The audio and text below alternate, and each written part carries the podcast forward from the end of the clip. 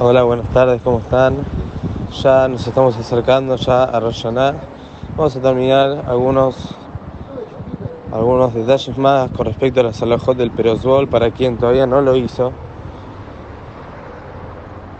Así como muchas otras cosas, y mitzvot y diferentes eh, cosas que tenemos que hacer, también aquí con respecto al Perosbol se puede hacer un shaliach, es decir, se puede enviar un emisario a que haga el perosbol por uno que no se puede acercar, que no puede ir.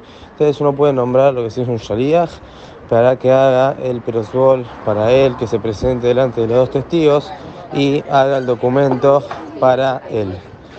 De la misma manera, traen los una persona que tiene algún conocido, algún pariente que no cumple Torah Misvot y sabe que no va a hacer el perosbol y va a cometer el isur de no hacer caducar las deudas, porque él no cumple las misvot. Entonces trae los jajamín que la persona puede ir y hacer el perosbol por él, aún sin consultarle nada.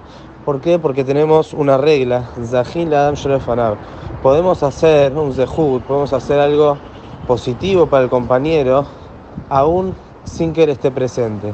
¿Por qué? Porque todos entendemos que una persona, si está, vamos a hacer algo beneficioso para él, él lo aceptaría, nada más que en este momento él no lo sabe. Entonces, por más que esta persona no cumple Torah y Misvot, pero obviamente eh, su persona en sí le gustaría cumplir con la misvah como corresponde, entonces también aquí aplica esta regla de Zahim, la Adam Shelo Fanab, la persona puede hacer el perosbol por el compañero, aún sin consultarle a nadie, de esa manera lo estaría salvando de cometer el isur de loigos, de no cobrar las deudas, cuando ya es el momento que está prohibido cobrarlas.